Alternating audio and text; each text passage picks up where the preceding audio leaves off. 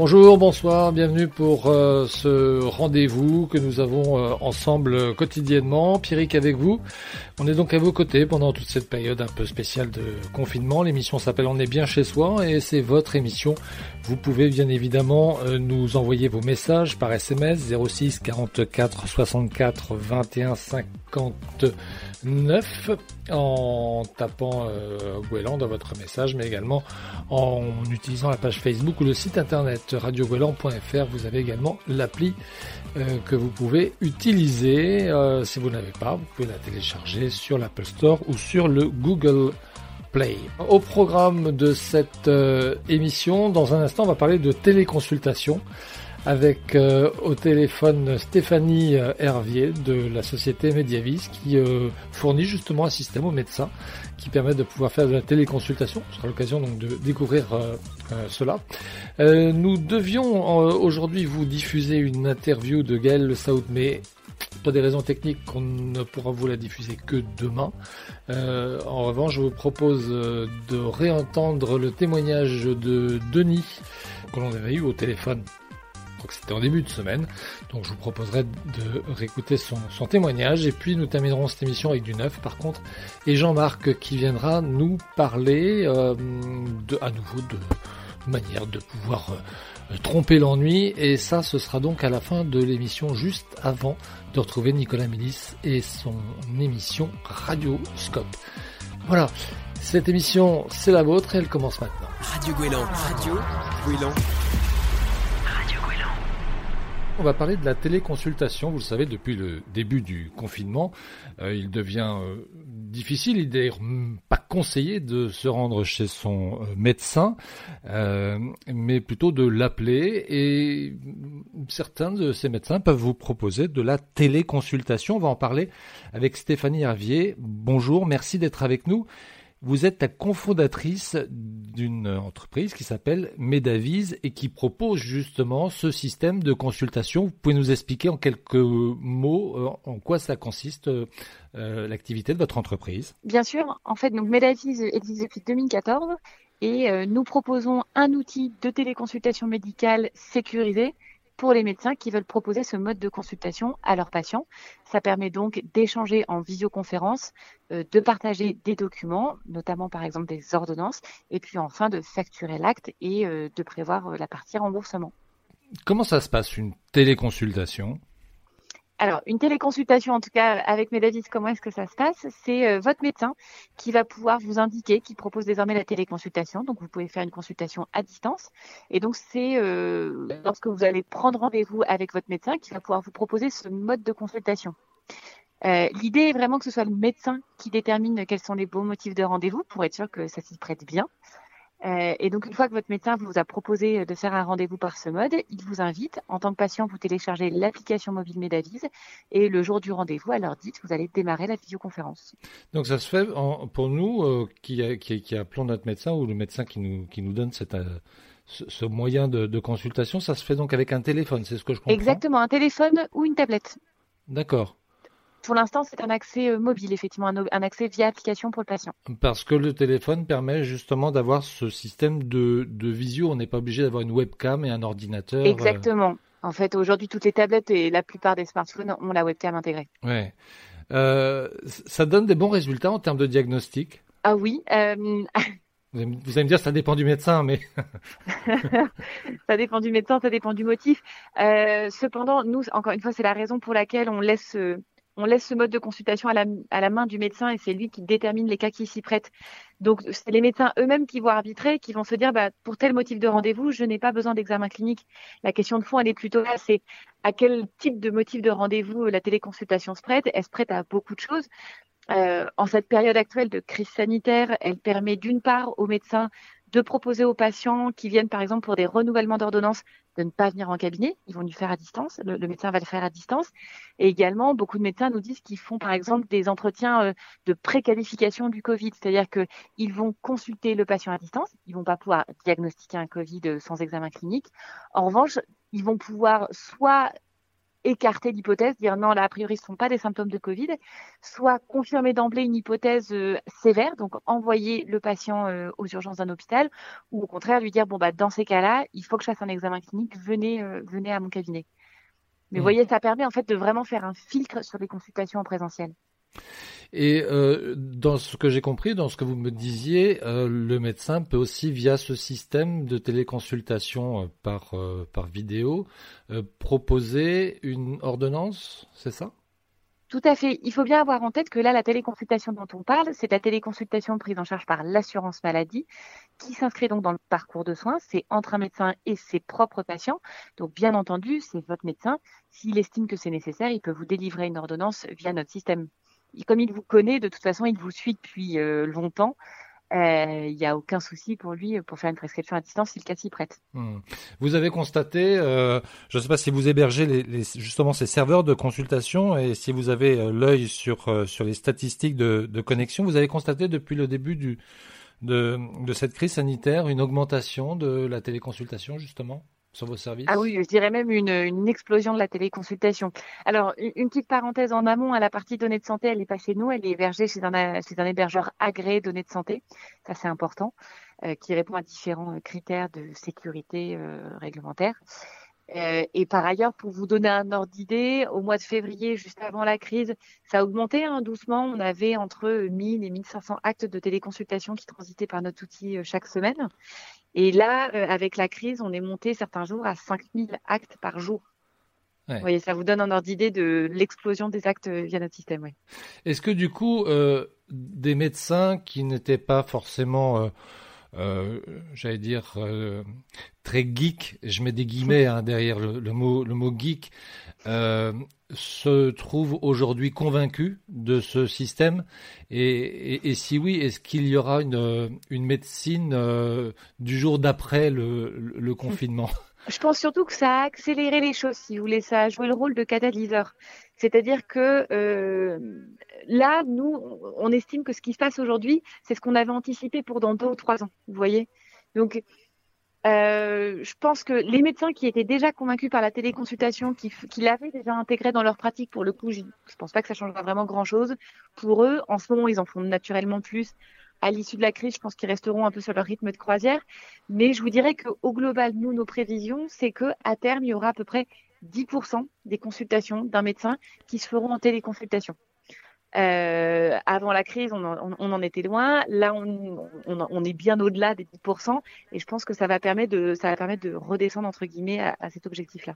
Stéphanie Hervier, merci d'avoir euh, pris quelques minutes avec nous pour nous expliquer un petit peu ce principe de, de téléconsultation. Euh, voilà, et puis on ne saurait trop conseiller, enfin conseiller, c'est même pas conseiller. Il ne faut pas aller voir son médecin, hein, quand, euh, en tout cas pas pas sans pas sans qu'il vous ait venir. En tout cas pour les urgences, il vaut mieux appeler euh, directement aux urgences. Et, et, voilà. Très bien, merci beaucoup en tout cas à, à, vous. Donc je rappelle, hein, vous êtes la cofondatrice euh, de Medavise. Un, dos, tres, va.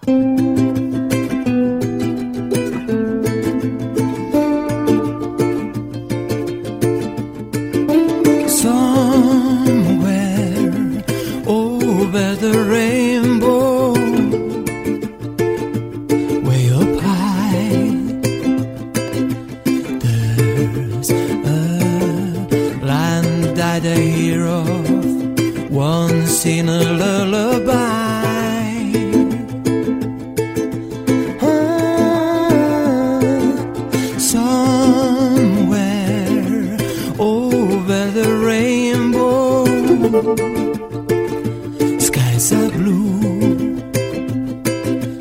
and the dreams that you dream on, dreams really do come true. Someday I wish upon a star and wake up where the clouds are far behind. trouble smack like lemon drops away above the chimney topside square. You found me somewhere over the rainbow. Bluebirds fly. Birds fly over the rainbow. Why then? Oh, why can't I? Someday I'll worship on a star and wake up where the clouds are far behind. Where troubles melt like lemon drops away above the chimney tops. That's where.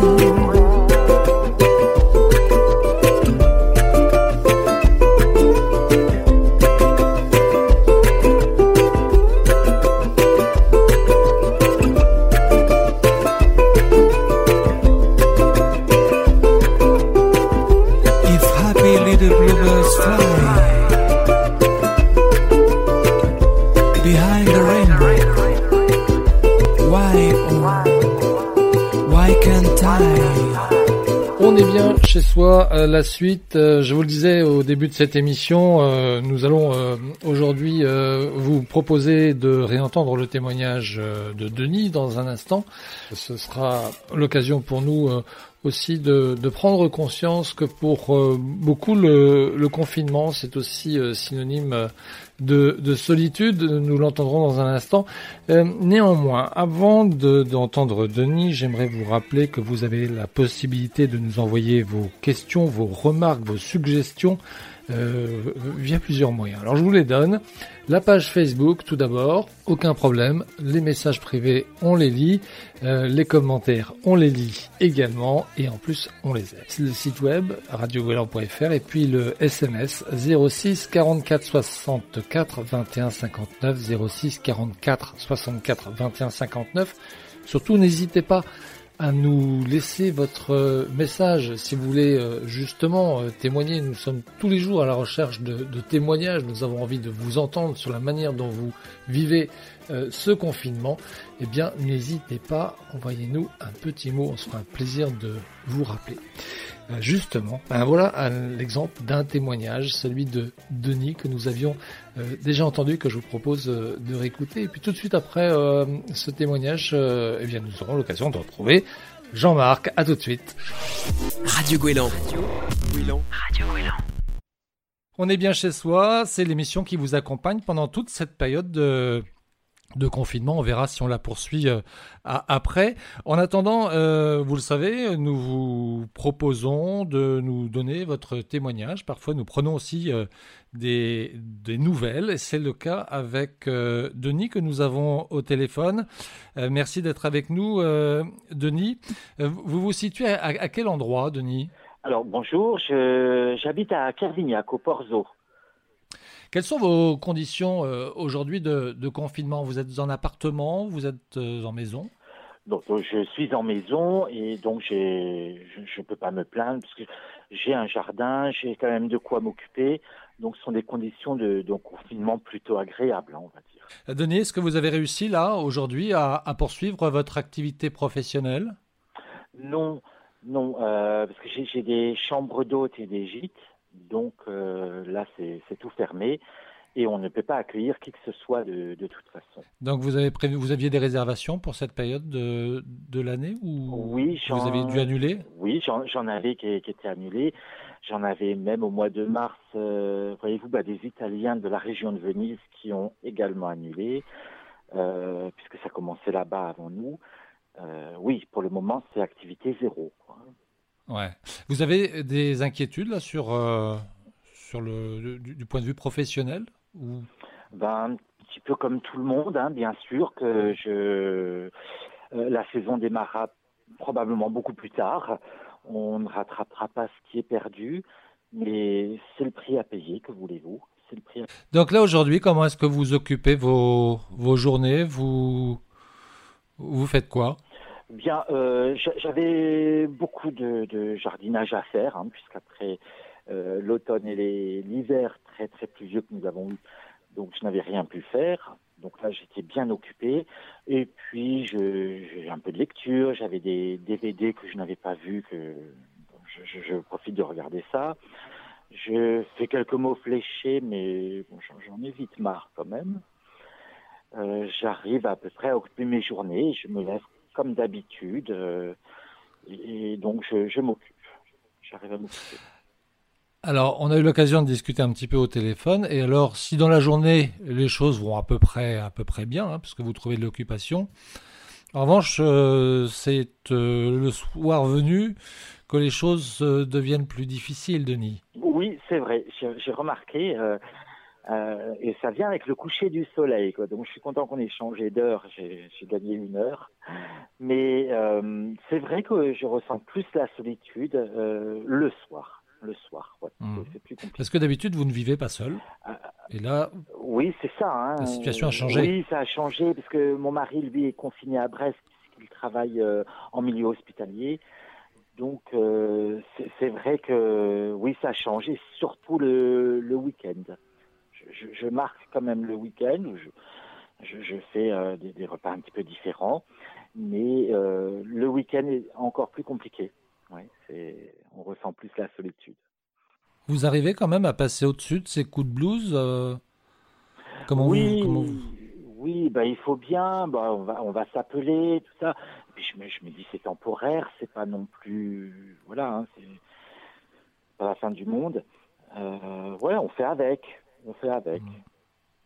Vous avez été surpris par votre, euh, euh, j'allais dire oui, par cette solitude. Vous imaginiez, euh, lorsque votre compagnon s'est rendu sur son lieu de travail à, à Brest, que vous alliez vous retrouver un peu dans cette situation de solitude ou pas? non, je pensais pas autant parce que bon bah nos vies bon sont euh, un peu compliquées. Euh, la semaine de toute façon, il est à Brest pour le travail, confiné ou pas, c'est comme ça. Donc euh, j'avais quand même l'habitude. Plus le week-end là, ça devient difficile, oui, c'est ça. Parce que dans, la semaine, je, fais plein de choses. Je suis quelqu'un qui sort un peu. Je, vais voir mes amis à Lorient autour d'un café, etc. Donc ça aussi, ça me manque. Euh, voilà, mais plus euh, le soir, bizarrement, et le week-end surtout. Ouais. Vous êtes quelqu'un qui a Oui, besoin de contact en fait. hein. Oui, oui. Hein. Euh, on a essayé même les euh, par euh, visio. Bon, ça, ça ne me convient pas Bon. plus que ça.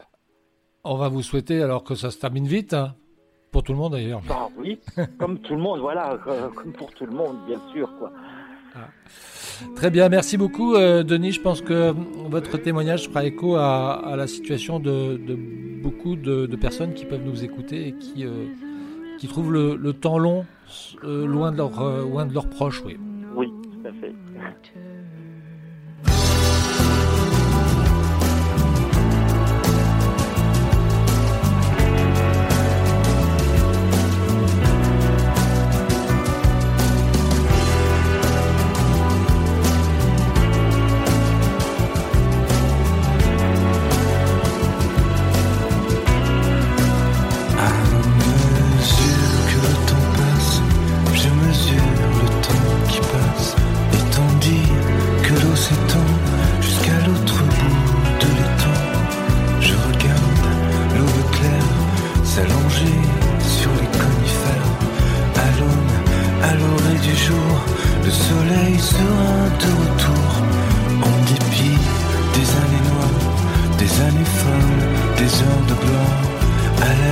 La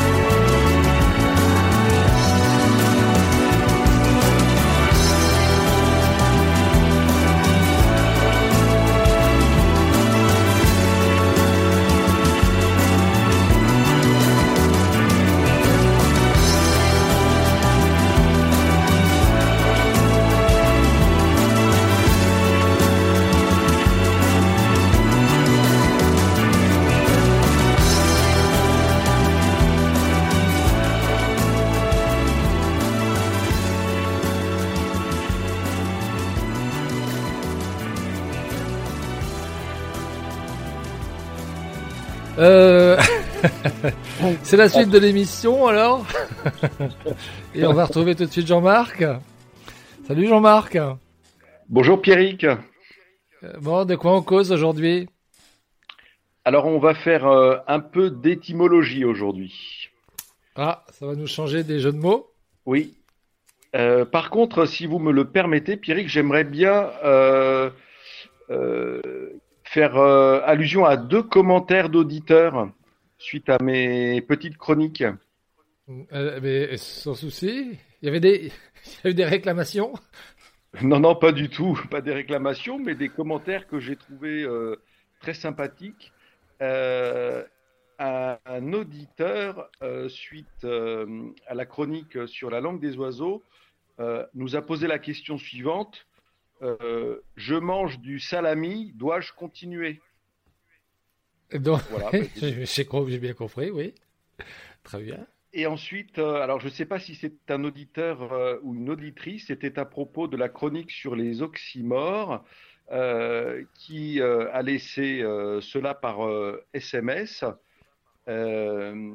J'ai le cœur brûlant, sentiment glacé.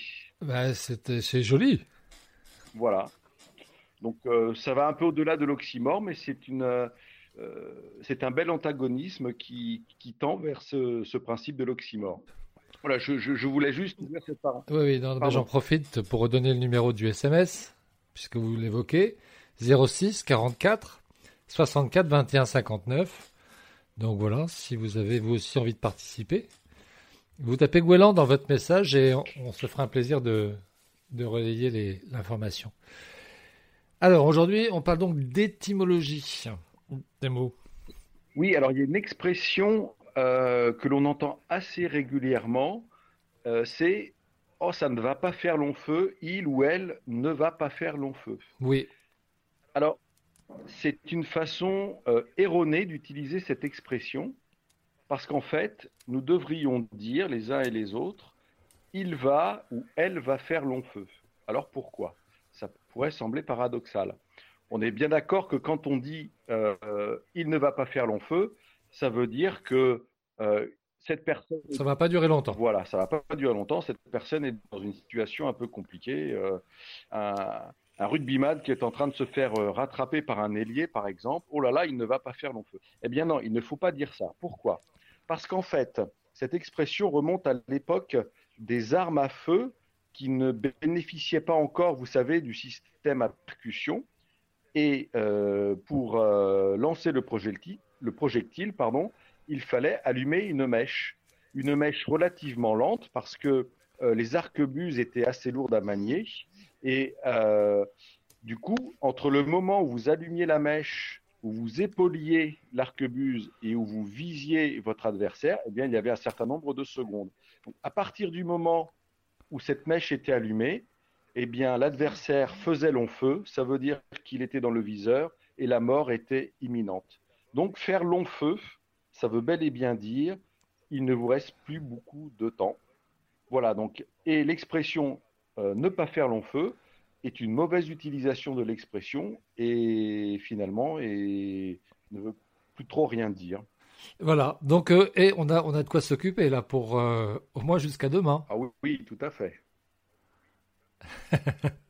Merci Jean-Marc. On se retrouve nous quant à, quant à nous dès demain. À demain, Pierrick. Bonne fin de journée. Au revoir.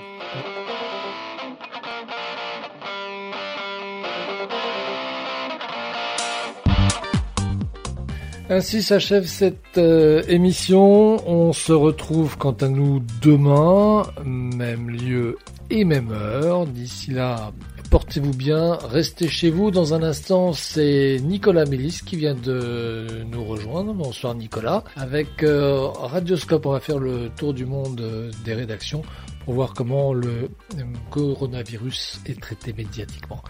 Quant à moi, je vous dis donc à demain. Welcome to Good Morning Scotland. Vous écoutez la première, 8h01. Las mañanas de Radio Nacional. This is the WCBS 880 Morning News Roundup. Ici Radio-Canada. Bonjour à tous, nous partons aujourd'hui aux États-Unis avec le journal de CBS News. L'État de New York à lui seul a aujourd'hui plus de cas de coronavirus que n'importe quel pays du monde entier. Direction ensuite l'Italie, le journal de la RAI Uno qui revient ce matin sur les divisions européennes de l'Eurogroupe pour financer l'économie. Enfin, nous irons au Sénégal, le journal de la radio-télévision sénégalaise, les entreprises du pays qui se mobilisent pour fabriquer massivement des masques. Tous ces titres développés tout de suite dans le radioscope.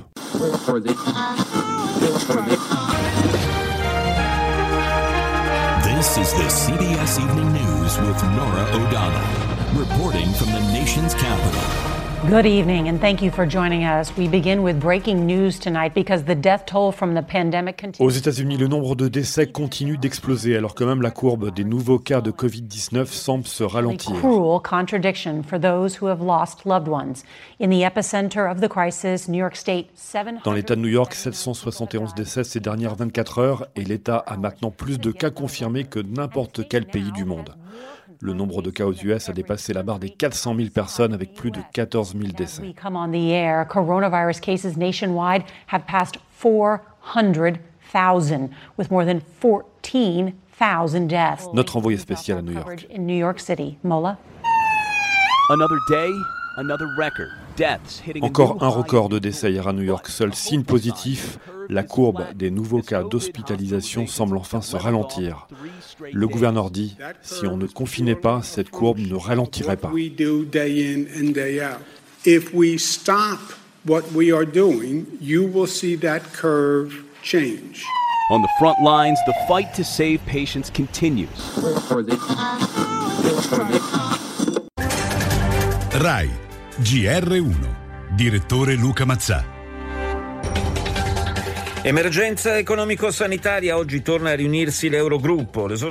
La RAI revient ce matin sur les divisions européennes de l'Eurogroupe qui ne trouvent pas de stratégie commune pour soutenir l'économie. Christine Lagarde, la présidente de la Banque centrale européenne, demande urgemment à ce que les gouvernements européens dépassent leurs divisions. La Presidente della BCE, Christine Lagarde, chiede a tutti spirito di solidarietà e all'Eurogruppo che tornerà a riunirsi nel pomeriggio... Alors qu'une nouvelle réunion de l'Eurogroupe a lieu aujourd'hui, la présidente de la Banque centrale européenne, Christine Lagarde, en appelle à la solidarité européenne. Restano notevoli per quanto riguarda il fondo salva stati. Il corrispondente da Bruxelles. Nella trattativa continua, a poche ore dalla nuova riunione dell'Eurogruppo, fissata per oggi pomeriggio, si inserisce la presidente della BCE. Les désaccords portent sur la mutualisation de la dette. L'Italie, l'Espagne, la France et six autres pays y sont favorables. Blocage par contre du côté de l'Allemagne, des Pays-Bas et de la Finlande qui y sont pour l'instant opposés. europea è in realtà interesse di tutti e serve una risposta di bilancio forte, anche sul piano fiscale, alla crisi generata dal coronavirus. Les Pays-Bas, notamment, demandent à ce que cette mutualisation de la dette soit faite sous conditions, ce que refusent catégoriquement l'Italie et d'autres pays d'Europe du Sud. perché l'Olanda insiste nel chiedere condizioni legate all'utilizzo delle linee di credito, mentre l'Italia e altri paesi si oppongono a qualsiasi tipo di condizione per prestiti legati all'emergenza. Da Bruxelles, Gavino Moretti, GR1.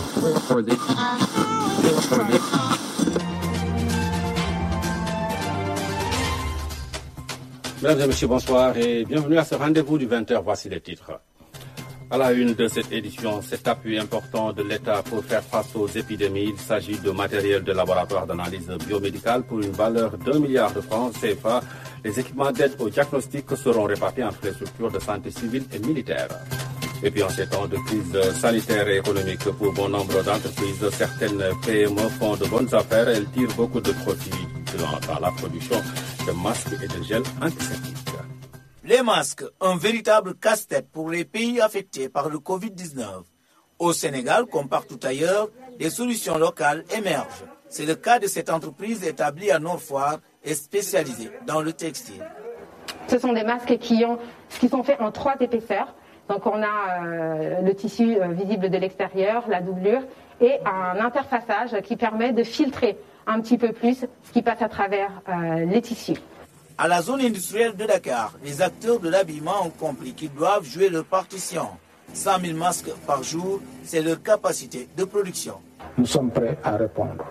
On m'interpellait sur 10 millions de masques. Je dis 10 millions de masques, les Sénégalais peuvent le faire sans problème. sans problème. L'essentiel connaît la matière. À Kermassar, tout comme à Pékin, la production de ces outils préventifs est couplée à celle des antiseptiques. Partout, ce sont les mêmes recommandations. Le respect des normes. On ne pouvait imaginer que ça allait arriver là, parce qu'on a eu des commandes de 6000 cartons, des commandes de 4000 litres, ça fusait de partout, et même de l'extérieur, un Italien est même venu pour dire oui, il l'envoie à l'armée à l'extérieur. On était vraiment dépassés, on n'avait pas tout ce stock, parce qu'un de nos intrants, on le prend à l'extérieur, on ne le trouve pas là, pour la qualité des gels. Cette visite guidée a permis au ministre du Commerce et des PME de constater l'engagement citoyen de tous ces acteurs à l'heure où ces produits sont devenus très prisés. Une occasion également pour renouveler l'accompagnement de l'État au profit des populations.